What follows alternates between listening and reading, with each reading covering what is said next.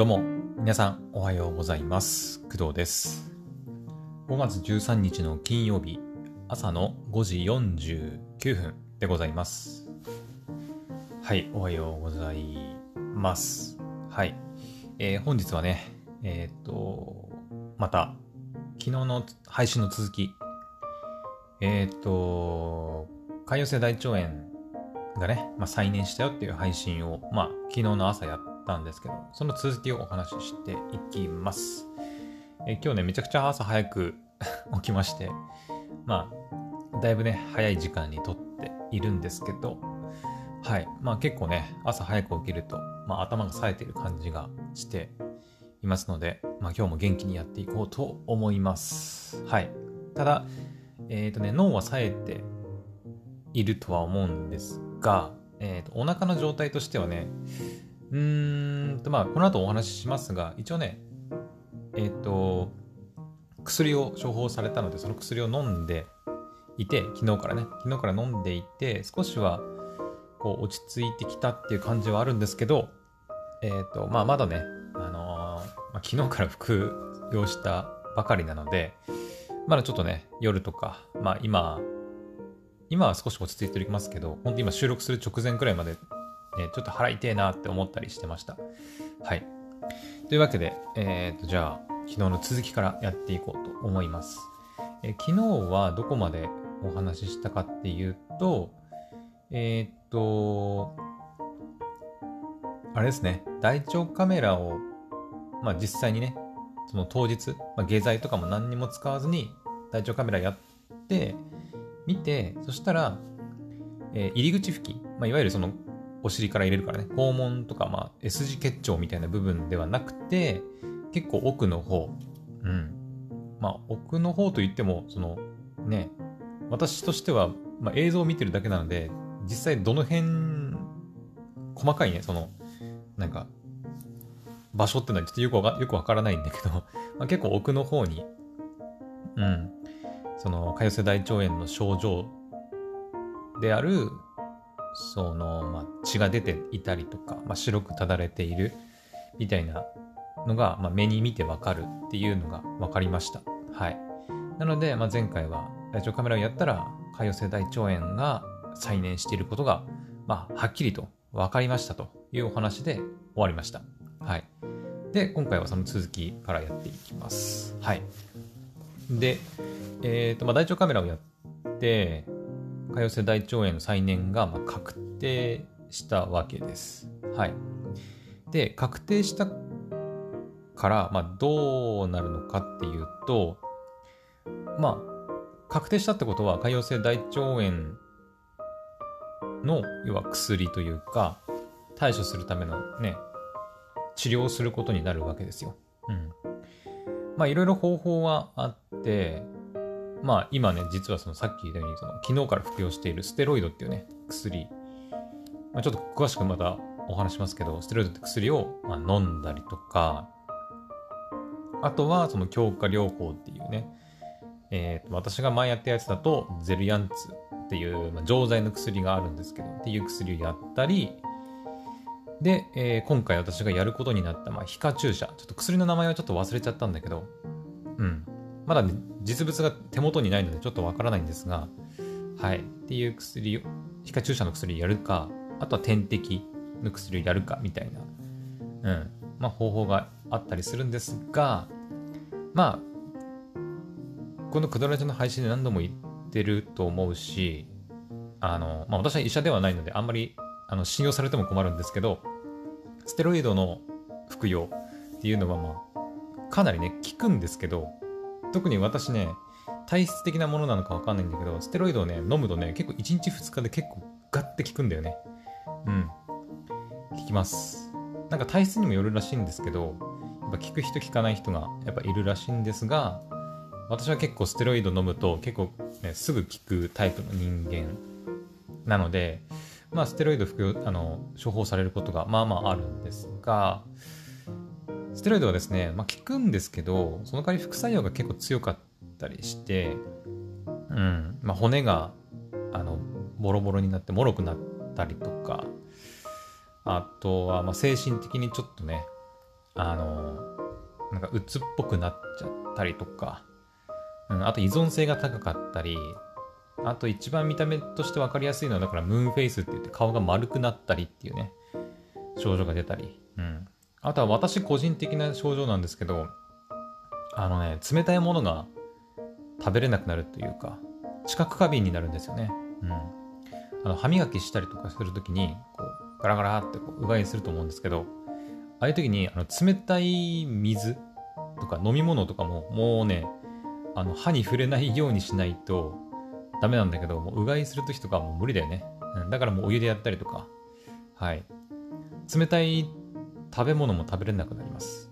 そこそばとかうどんとか、まあ暖かくして食べることもできますけど、やっぱそのこれからの時期ね、どんどん暑くなっていくんで冷たいもの食べること多くなっていくと思うんですけど、うん、私だとあと冷麺食べたりで したりとか、あとサラダもね、その野菜室に入ってた野菜とかも切ってね、母親が出してくれたりするんですけど、あのサラダとかもね、もう冷たくてね、食べれないっていうレベルでもうね、めちゃくちゃ知覚過敏になります。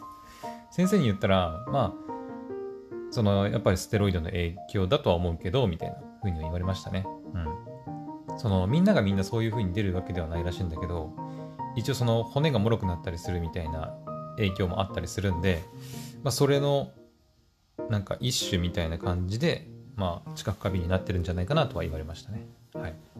なので、まあ、潰瘍性大腸炎の症状を抑える一時的に抑えるっていう意味で、まあ、服用するのはありなんですが、まあ、ずっと服用し続けられる薬でもないということですね。はい。だから、えっ、ー、と、今回私は、えー、ステロイドを飲んで治療っていうのは、まあ、去年の12月31日か、ん ?30 日かな？に病院行った時に、まあ、再燃が発覚してるんですけど、また。え再燃が発覚してて、で、病院行った時に、とりあえず、あの、ステロイドで、えー、様子見て、っていうことでもう、4月ぐらいか？まで、そのずっとね、ステロイドを飲んだりしていたんですが、で、ステロイドをやめた途端にまたね、今回、えー、再燃が発覚してしまったということなんで、あのー、またステロイドを飲んでね、まあ、治したとしても、結局またやめたら、あのまたね再燃してしまう可能性が高いということで、まあ、前はゼルヤンツっていう薬をやったんですけど今回は皮下注射の、えー、強化療法追加治療っていうのをやることになりました。はい。でえー、っと皮下注射をまあやることに決めましてで皮下注射をやることになったんですけどなんか皮下注射にもねいろいろ種類がはい。あるみたいで、えっ、ー、とね、全部で3つぐらいあるのかな？種類がね。えっ、ー、とね、なんだっけな？一番古い、古い、古いんだけど、一番効果がある、えっ、ー、とね、名前を言ったんだよ、先生が。レミケードだったかな？レミケード。合ってるかな？ちょっとね、あの、私本当にあの、あの医療関係者ではないので、本当にただの一患者なんで、あの、間違ってたらごめんなさいね。えっ、ー、と、レミ、確かね、レミケードって言ってた。レミケードっていうね、名前の、まあなんか皮下注射があるのかな？があるらしくて、でそれは、まあ、結構前からあるお薬で、で、これからお話しする残りの2つっていうのは比較的新しい皮下注射のお薬らしいんですよ。ただ、レミケードっていうのはま古いんだけど、その3つの中では一番効果が出るお薬らしくて、うん。だから今でも、まあ、歴史は古いんだけど、今でも使われているっていう経緯があるらしい。うん、ただね、レミケードはね、効くんだけど、あの人によっては、あの拒絶反応みたいな、うん、ものがあるらしくて、なんだっけな、なんかね、人間以外のたタンパク質だったかな、そう動物性のだったかな、うん、を使っているらしくて、要は人間以外の、その人間以外のものの由来のそのものを使ってるからちょっと人間に使うとまあ拒絶反応的なものが出る人がいるらしいっていうのが聞きましたはいただ聞く時は聞くのでやっぱそういうのそういうので使われているという感じみたいですはい私は今回レミケードは選びませんでした。確か。うん。てか先生からもレミケードやるみたいな感じで言われませんでしたね。なんかね。うん。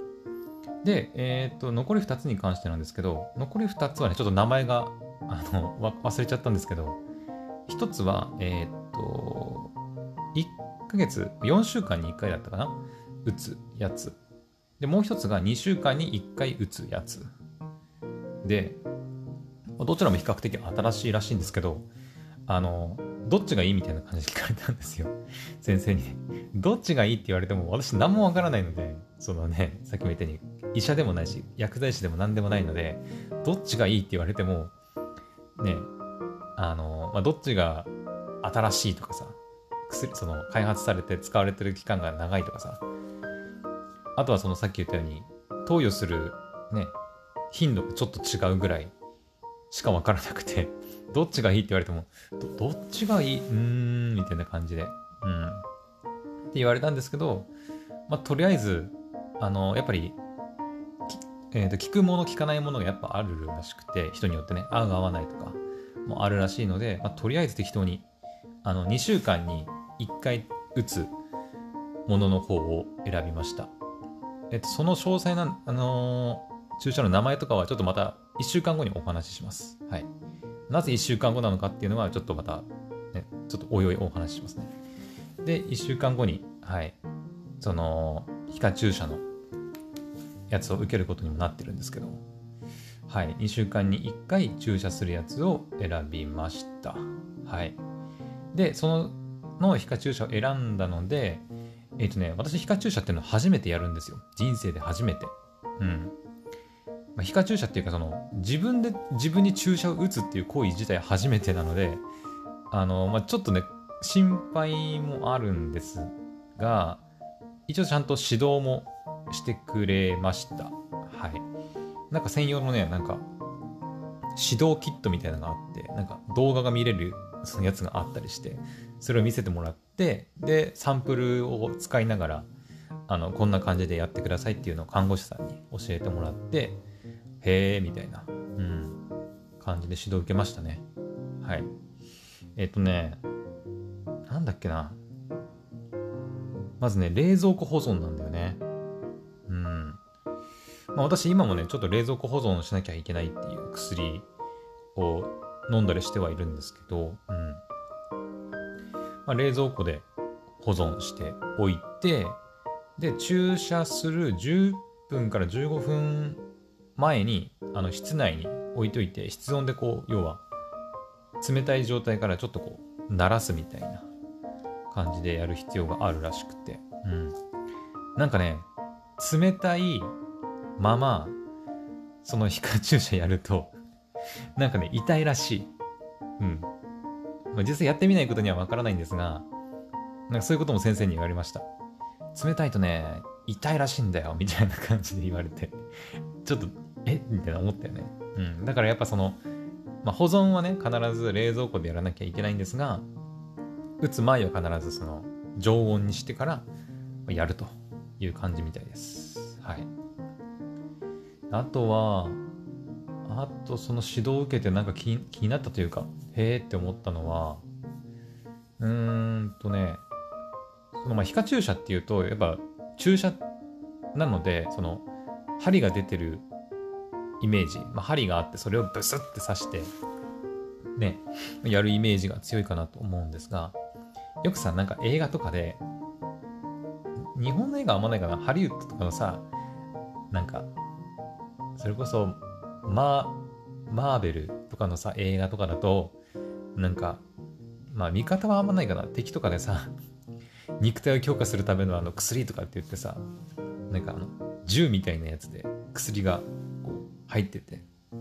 でそれを首にプスッて刺して銃を撃つかのようにトリガーをガッて引くとさピショーみたいな入るようななんか、まあ、そういうイメージもあるのかなとは思うんですけど、まあ、あそこまでかっこよくはなかったですね。うん。私もねあれぐらいかっこよければなんかねちょっとこう中二病心じゃないけどくすぐられたんですけどそこまでかっこよくはなかったですね。はい。うん。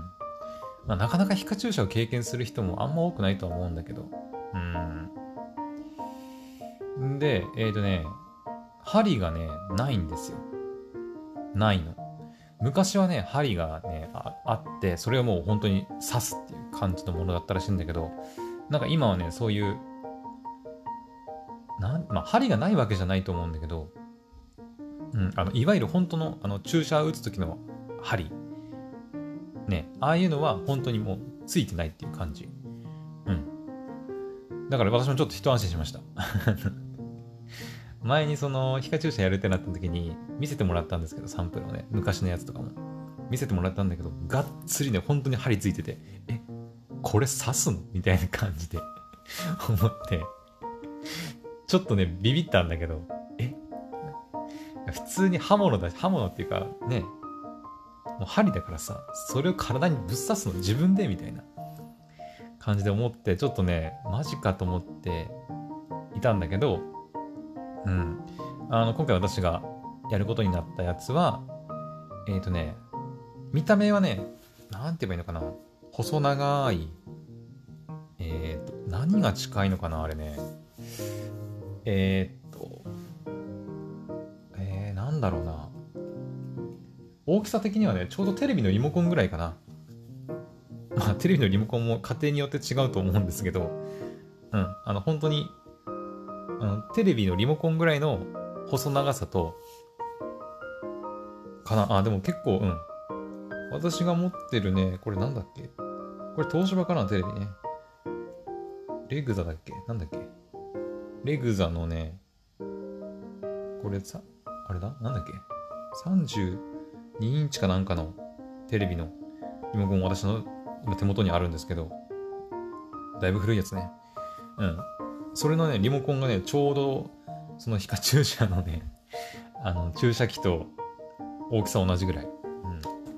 うん。で、それになんかね、先っちょはね、針はついてなくて、えー、っと、刺す部位としては、え、っとね、おへその、えー、っと、右側、もしくは左側って感じ。だから腹部ね、腹部。お腹、まあ、へその右側、もしくは左側がまず一つ、一つか二つ。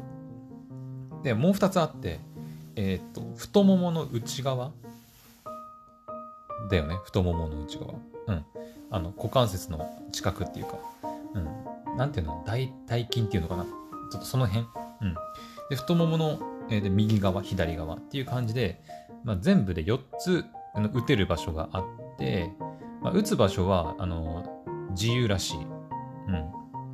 自由。あの、その、お腹の右側に打ってもいいし、左側に打ってもいい。で、その大腿筋大腿筋その太ももに、の右側、左側。まあ、どこに打ってもいいっていうことらしい。結構人によって、その場所によって、その痛かったり痛くなかったりすることがあるらしいので、まあ、それはやっぱやってみてね、痛えなって思ったらやっぱ別の場所にしてみるとか、っていう風にしなきゃいけないみたいだね。うん。ただ、あのね、まあ2週間に1回ではあるんだけど、その連続して同じ場所に打つっていうのは避けなきゃいけないらしくて、うん。だからまず1回目、右の、えー、腹部に打ちます。じゃあ次は、えー、っと、例えば左足の、えー、太ももに打ちますみたいな感じで、同じ場所、2回連続で同じ場所に刺すのは避けなきゃいけないことらしい。うん。まあ、そんな感じですね。うん。なんかね、その注射器をね、お腹に押し付けるんですよ。押し付けると、その先端がね、ちょっとへこむんだよね。へこむっていうか、あのね、イメージしやすいのはなんだろうな。あの、ボールペン？ボールペンってさ、あの上カチカチってなるじゃないですか。あのペンを出したり入れたりみたいな。あの、ボールペンの上の、あの、刺すとこ、あの、押すところ？みたいな感じで、こう、肌にそのボールペンのこのカチカチの部分をこう押し付けるような感じ。そんな感じで注射器をね、こう押し付けると、その先端がね、こう、ペコンってへこむんだよね。で、へこんで、で、注射器にね、緑のボタンがついてるんですけど、で、緑のボタンを押し付けたままの状態で、一回ポンって押すと、カチンっていくんですよ。そうすると、なんか、注射器がね、その中で、その押し付けてる部分に、プスッていくらしくて、うんそうすると、その注射器にね、要は薬液が入ってて、その薬液がね、どんどん減っていくのが見えるらしいんだよね。うん。ちょっと面白いよね、なんかね。あ、注入されてるって感じするんだろうね、だからね。うん。パチンって言って、で、注入されていって、で、終わるとまたちょっとカチンってなるらしくて、そしたら完了ってことみたい。うん。だから、針がないようには見えるんだけど、おそらくね、針っぽいのはついてるんだよね。うん。まあ、どういう風に、だから具体的に注射されてんのかは、ちょっと今の段階ではあまりわかんないんだけど、何かしらの方法で注射されてるらしい。うん。まあね、なんかちょっとそういうとこ気になっちゃうタイプなんだけど、うん。はい。まあそんな感じで皮下注射をやることになりました。はい。あとは何だろうな。ああとちょっと珍しかったのは、その、注射器はね、回使ったらもう捨てるっていう、使い捨て型っていうのかな。うん。注射器の中にその薬液を交換して使うっていうんじゃなくて、あの、もうね、注射器と薬液もう一体化してるようなものらしくて、もう一回、要は2週間に1回なんだけど、一回そのパチンって言って、チューって入れて、打ちましたってなったら、もうその注射器はね、捨てるっていうものらしい。最初それもびっくりしたね。え、これ捨てちゃうの？みたいな。うん。で、えっ、ー、と、捨て方も結構特殊で、あのね、その注射器にキャップがついてるんだけど、キャップを外して使うんだよね、注射打つときは。で、外したキャップは、一回外したらね、二度、二度とあの元に戻しちゃダメっていう、あの、ルールがあるらしくて、まあ、二度付け禁止じゃないけど、うん、開けたら閉めないみたいな。閉めちゃダメっていうことらしい。で、キャップは、えっ、ー、とね、家庭用の、家庭用の、その、えー、燃えるゴミかな？として捨てられ、捨てられるらしいんだけど、注射器本体は使った後、まあ、打った後ね、は、えっ、ー、と、それはね、捨てちゃダメなんだって、家庭用ゴミで。うん。で、どうやって捨てるかっていうと、専用のね、廃棄袋が、あの、ついてくるらしくて、それに入れて、あのね、病院に持ってくんだって。ね。びっくりだよね。うん。まあ、なんとなく捨てちゃダメなのかなっていう気はしてたけど、まさか病院にまで、その、疲れ切ったやつを持ってかなきゃいけないっていうね。忘れたらどうしようっていう感じもあるけど。うん。まとりあえずだから注射器のゴミを病院に持ってかなきゃいけないっていうことらしいです。で、病院でまあ処分してくれると、うん、いうことみたいです。はい。はい。まあ、だいぶね、ちょっと長くなりましたけど、まあ、ちょっとこの後もお話していきましょう。えっ、ー、とね、で、えっ、ー、と、まあ、最初、最初というかさっきも言いましたけどね、実際の注射が始まるのは、えっ、ー、と、来週からです。はい。来週のね、水曜日かな。うん。18日だったかな。ちょっと待ってね。えー、18日の水曜日ですね。はい。また病院行ってきます。はい。で、病院行って、最初の、えっ、ー、と、その皮下注射。うん。初めはね、ちょっと私もね、初めてやるので、そこは、あの、看護師さんに指導を受けながらやるっていうことらしい。うん。いきなり一人でやるんじゃなくて、まあ、看護師さんの一応その、見てるところでやるっていうことみたいですね。うん。まあ、そこはちょっと安心かなと。いきなり一人でね、はい、じゃあやってみて、みたいな感じだと、ちょっと不安なんですけど、一応看護師さんが見ててくれるらしいので、1回目は。うん。で、病院でやってきます。はい。あのね、まあ、打ってるところをね、こう、配信っていうか、クドラジでね、収録してお伝えしたかったんだけど、まあ、なかなか、1回目はちょっと難しいので、次、まあ、だからその2週間後だね、さらに。うんま。今から言うと大体3週間後ぐらいに、えっ、ー、と、皮下注射を自分で家で打つことになると思うので、その時には、あの、まあ、ちょっと配信しながら、もう目の、目の前というかね、もう収録しながらもう打ってみたいと思います。はい。まあ、なかなかうん、まあ、うまくできるか不安ではあるんですけど、まあそういうのもやってみようかなと思ってます。はい。なので、実際の注射は来週からですね。はい。で、えー、っとですね、またね、厄介なのが、その、厄介なの、厄介っていうかね、なんていうのかな。その、皮下注射やるっていうことは決まったんだけど、さっき言ったように1週間後からやるって言ったじゃないですか。もうすぐやればいいじゃんって思ったんだけど、うん。思いますよね。だって調子悪いんだよ、こっちは。こっちは調子悪いから来て、で、もう大腸カメラやって再燃発覚してるんだから、もうすぐ、ね、それこそ一昨日病院行った時に処方してくれればいいじゃんと思ったんだけど、あのね、そうはいかないらしくて。うん。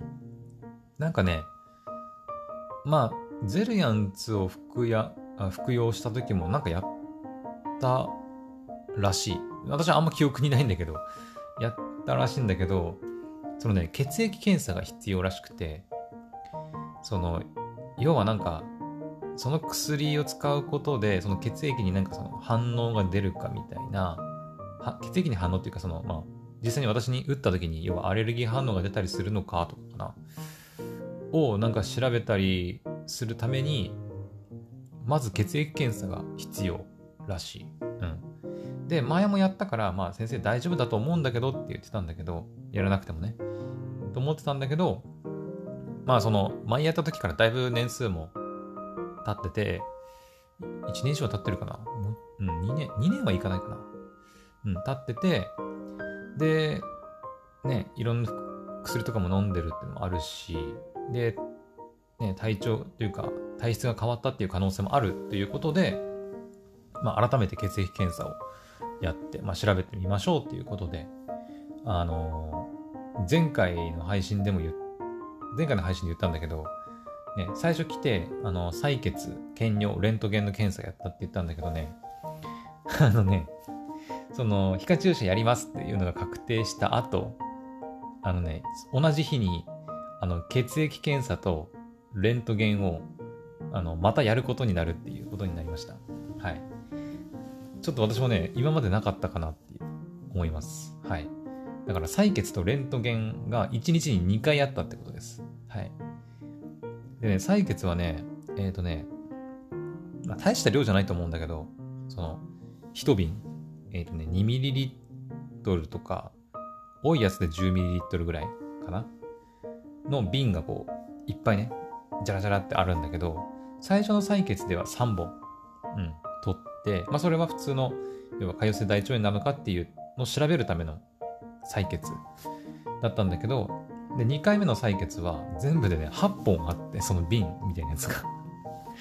全部で11本ぐらいね、その、まあ、全部の容量的にはそんな大した量ではないと思うんだけど、うん、全部で11本取って、で、その2回目にやったやつっていうのは、さっき言ったように、その、新しいその薬を投与する際に私になんか変な反応が出ないかっていうのを調べるためのものらしいです。はい。で、レントゲンはなんで撮ったのかはちょっとわかんない。うん。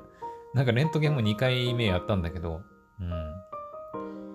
1回目のレントゲンはね、その、みぞおちからその、えっ、ー、と、ケツの下っていうのかな？下半身全部っていう。下半身っていうかその、なんていうの？えー、うん、ケツの下 ぐらいまで撮ったんですけど、2回目はね、あの、胸、まあ、首下からって感じかな？首下からあの、まあ、へそあたりかな？うん。までっていう感じのレントゲンを撮りました。レントゲンに関してはちょっとあまり私詳しくないので、まあ、なんで撮ったかはよくわかんないんですが、はい。まあ、採血とレントゲンを2回やったということです。はい。いや、初めてかもしれないね。うん。1日にこんなに検査やったの初めてかもな。あったかな、今までも。だって採血1回目、検尿1回、で、レントゲン1回目、で、大腸カメラやったでしょ？で、採血2回目、で、レントゲン2回目で、全部で6回検査してんのかな？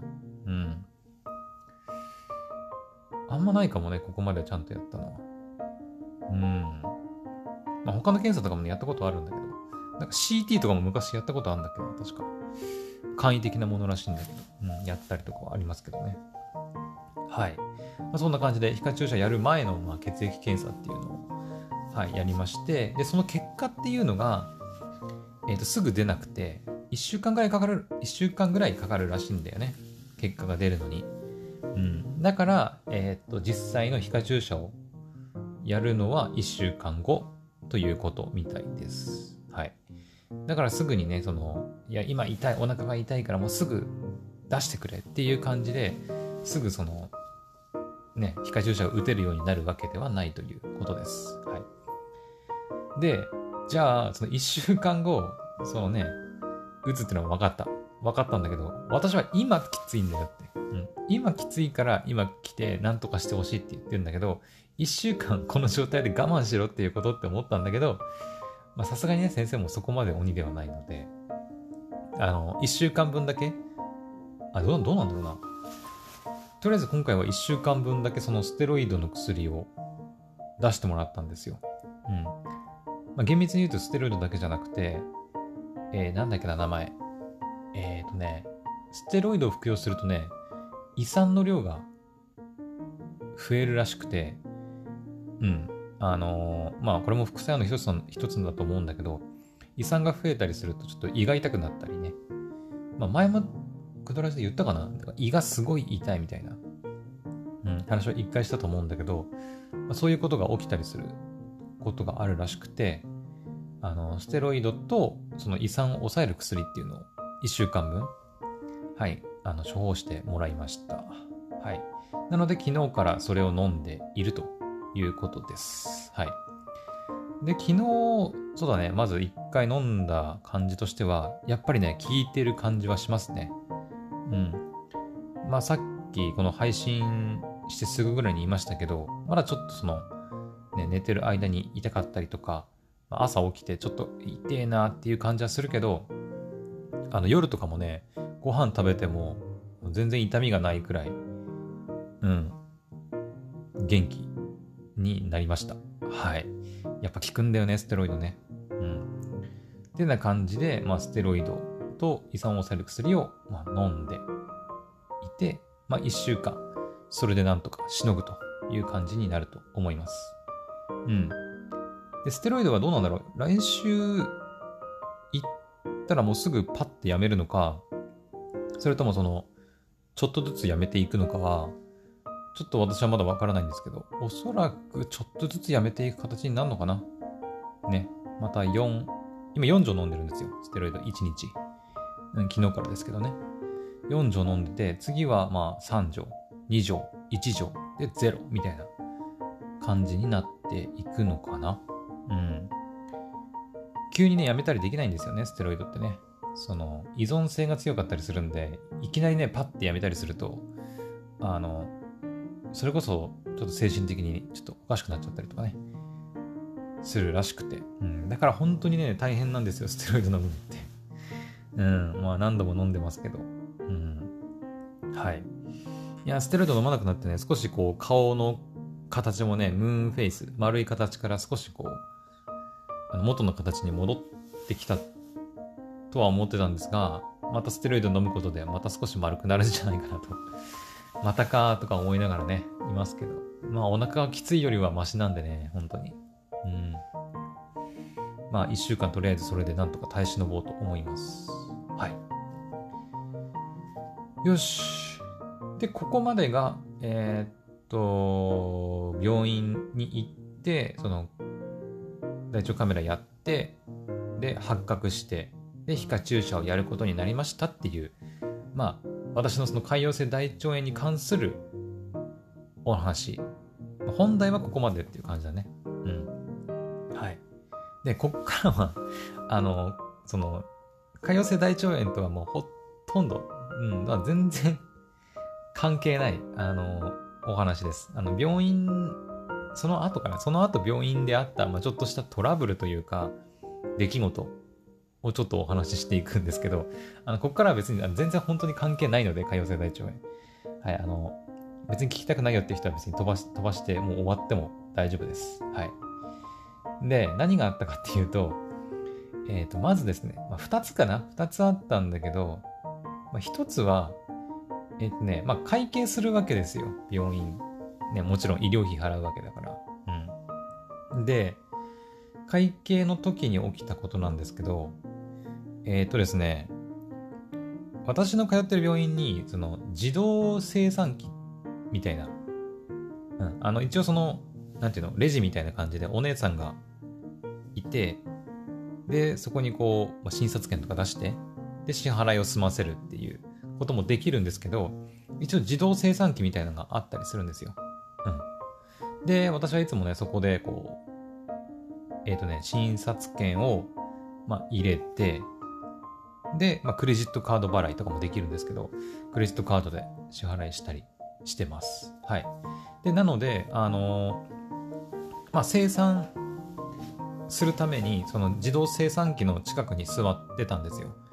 うん。で、その病院のその、まあ、検査とかが全部終わって、すぐに生産できるわけじゃなくて、えっ、ー、とね、まあ、その、会会計っていうかその生産所みたいなところにあの、まあ、書類というかファイルを持って行ってもう全部終わりましたよっていうのをあのファイルを出すんですけどで出してでしばらく、えー、5分とか10分とか、うん、経つとあのもう自動的にその要は生産が終わってることになるのでそしたら、まあ、自動生産なり、まあ、レジなりであの診察券出して会計ができるということになってるんですが、だからその、ね、それファイルを出した後、まあ自動生産機でいつも通りね、支払いするつもりだったんで、その近くにね、座ってたんですよ。まあソファーがあって。で、そこでずっと待ってスマホいじってたんですね。うん。で、ずっとスマホいじって待ってていたんですよ。で、その時にね、起きた出来事なんですけど、えっとですね、その自動生産機っていうのは、まあ、さっき言ったように、診察券入れたり、まあ、クレジットカード入れたりするわけですよ。うん。で、あの、音が鳴るんだよね。その、診察券を入れてくださいとか、クレジットカードを入れてくださいとか、あとは、生産終わった後に診察券をお取りくださいとかね。おわ要は、取り忘れをあの防止するために、診察券をお取りくださいみたいな感じで、まあそういうボイスがね、音声が流れるんですよ。はい。で、私そのすぐ近くで、あの、まあ、スマホいじってたんで、まあ聞こえるわけですよ。その他の人が生産してたりするとね。うん。そしたら、私スマホいじってたんで、はっきり見てないんだけど、誰かがね、要は生産してたわけですよ。そこの自動生産機で。で、あ、なんか誰か生産してんなっていうふうには思いつつ、まあ私は別に普通にスマホいじって、まだかな、まだかなと思って待ってたんですけど、そしたら、その生産ししてた人が、まあ、どっか行ったわけですよ。あ、終わったんだな、みたいな。で、終わって、どっか行ったんですけど、そしたらですね、あのね、ずっとその私の、私から見ると右側の方にその自動生産機がね、あったんですけど、右側の方から、その、診察券をお取りください。診察券をお取りください。診察券をお取りくださいってね、ずっと言ってんの、そいつの生産機が。ずっとね、その、診察券をお取りください、診察券をお取りくださいってずっと言ってんの。うん。さすがに私もずっとスマホいじってたんだけど、あの、なんかうっせえなと思って 何言ってんだこの生産機ぶっ壊れたかと思って、パッてこう見て、よく聞いてみると、だからその、ね、診察券お取りくださいって言ってんのよ、ずっと。え？と思って。で、まあ、私すぐ近くにいたんで、あの、なんだなんだと思って、見に行ったら診察券が入ったままになってて、あれ？と思って。もしかして診察券取り忘れてどっか行っちゃったの？と思って、診察券私取ったんですね。うん。で、取って、で、すぐ近くにその、まあ、病院内の関係者の、まあ、スタッフの、あの、女の人がいて、で、その人に渡そうとしたんですよね。うん。まあ、私としてはもうどうしようもないから、誰がその、ね、忘れたかも全然見てないから、わかんねえと思って、もうすぐ近くにその人がいたんで、あの、診察券取り忘れた人いたんですけどって言おうとしたのよ。まあ、それで、まあ、解決かなと思って渡そうとしたら、あのですね、すぐ近くにあの座ってたあのおじいさんがいたんですけど、あの、そのおじいさんがですね、あの、その会計をしてた人を見てたらしくて、うん。で、その取り忘れた人を覚えてたわけですよ、そのおじいさんが。うん。で、そしたらおじいさんがですね、あの、あの、あの向こうの、あの向こうの、あの、車椅子のとかって言うから 私、まあおそらく私に言ってるんだろうけど、で、いきなり言うんですよ。あの、別に何も、知り合いでも何でもないんだけど、本当にただ近くに座ってて、いただけの、まあおじいさんなんだけど、そのおじいさんが、あの、あそこの、あっちの、車椅子の、あの人みたいな感じで言うから いや、これはもう私走るしかねえなと思って、ね、もう今すぐそのね、スタッフのお姉さんに、まあ、渡せば、まあ、済むっちゃ済むんだけど、そんなめんどくさいことするぐらいだったら、私が走って今届けた方が早いと思って、渡すのやめて、その診察券を握ったままあの、病院内をダッシュするっていうね、事件が、事件っていうか出来事がありました。はい。で、なんとかね、無事、えっ、と、診察券を返すことができまして、えっ、とね、車椅子で、車椅子に乗ってる人と、まあ、押してる人、うん。まあ、おばあちゃんだったかな？ちょっとはっきりどんな人か覚えてないんですけど、本当に。もうパッて渡しただけなんで、あんまり覚えてないんですけど、確かおばあちゃんだったかな？うん。の多分その病院に付き添いできてる女の人とおばあちゃんっていう感じで、二人で来てて、おそらくおばあちゃんの診察券だったのかな。うん。で、ダッシュで近寄って、あの、すいません、これ忘れてませんか？って言ったら、あ、すいません、どうもありがとうございます、みたいな感じで。あ、いやいやいやいや、みたいな。うん、で、じゃ、みたいな感じで、うん、うん、まあ、俺言われてすぐに立ち去ったんですけど、はい。で、その後、あの、またダッシュでね、あの、会計のとこに戻って、そしたらスタッフのお姉さんが心配そうにずっとこっちを見てたんで、あの、大丈夫です、ちゃんと渡してきましたって言ったら、はあ、よかった、みたいな感じで うん。そしたらなんか、まあそのね、女性の方も、まあ、スカート履いたり、その、なんていうの、パンパンプスっていうのかな。パンプスだったかなちょっと忘れましたけど、パンプスじゃないかなうん。まあ制服着てたりしてて、まああんまりこう走るの得意そうな感じのね、服装ではなかったし、ね、それこそさっきのおじいちゃん、その声かけてくれたね、教えてくれたおじいちゃんなんて、まあもちろんダッシュなんかできないだろうから、もうね、私が走るしかねえだろうみたいな感じだったんだけど、うん、まあそのスタッフの人から、あの、まあ、よかった。まあ、私じゃ絶対走れなかったからね、みたいな感じで言われて、あ、はははは、みたいな感じで ってな感じで、本当に、あの、診察券を忘れた人のために病院内をダッシュしたというお話でした。はい。まあでも、あの、取り忘れてそのまま帰らずに済んでよかったよね。本当にね。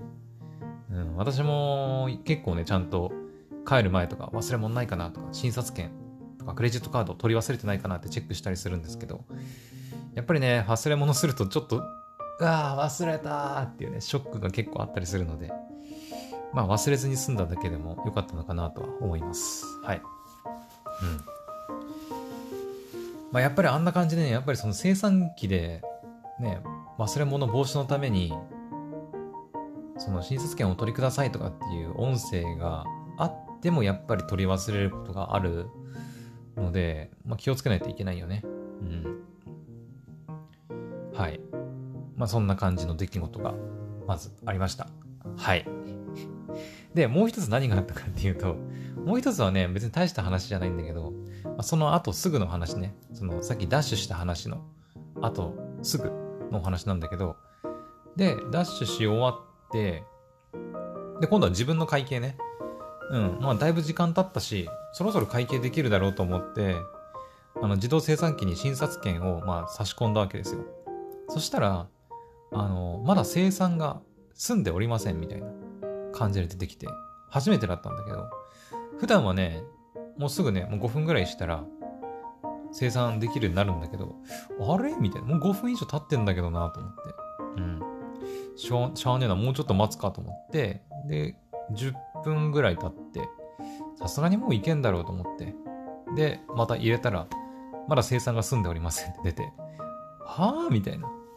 これおかしいなと思って、もう自動生産機を諦めて、その普通のレジ、うん、あのお姉さんが言う方に行って、あのすいません、これちょっと10分以上待ってるんですけど、生産が全然あの終わらないんですが、どうなってますか？みたいな感じで聞いたら、あ、ちょっと、もうちょっとお待ちくださいみたいな感じで言われて、はーい、みたいな感じで、結局今15分くらい待ってたのかな。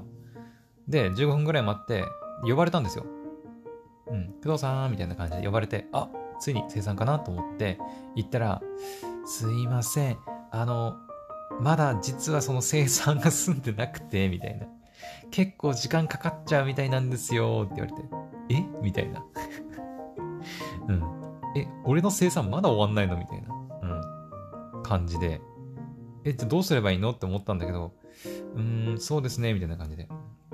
まあ、このまま生産が済むまでお待ちいただくか、ただ時間かかるって言われてるからね、お待ちいただくか、もしくは、その、1週間後ね、さっきその18日にもう一回病院行くって言ったんですけど、18日にあのまた病院来られると思うんで、もうその時にまとめて生産でいいですかねって言われたから、あ、まあそれが、まあ、私としては全然ね、あの、それでいいんだったら、病院側が、それでいいんだったら、まあ全然いいですって言って、結局その日は、あの、病院の、要は、検査代とか、まあ、診察代とか、まあ、そういう医療費は、あの、払わずに、あの、病院を出てくるという結果になりました。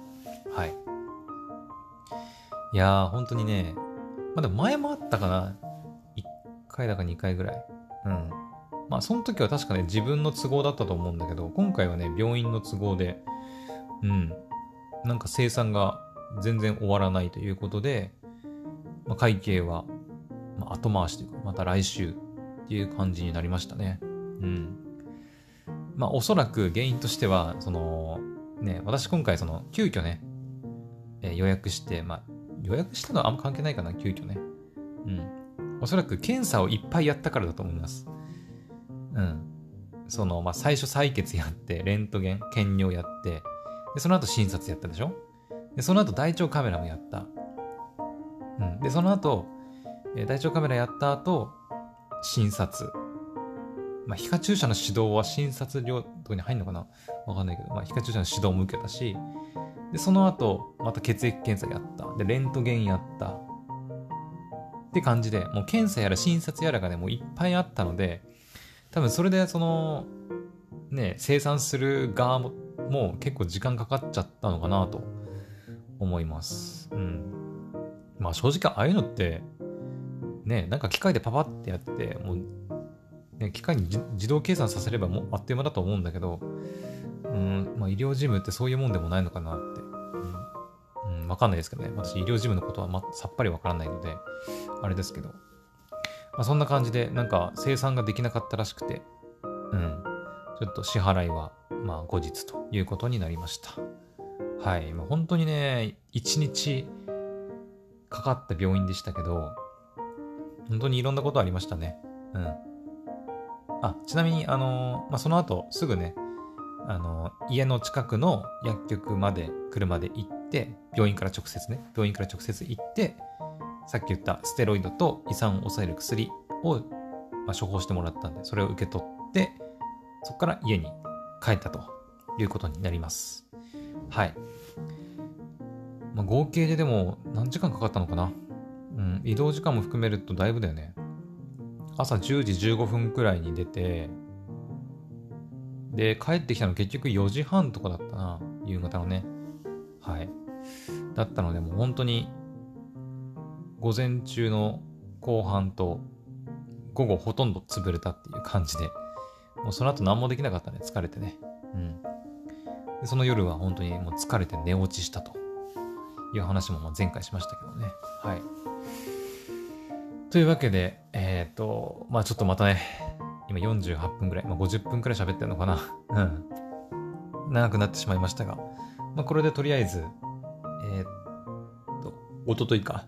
おととい行った病院のお話は以上となります。はい。2回に分けてよかった、本当に。うん。後半だけでも1時間近く喋っちゃったからね。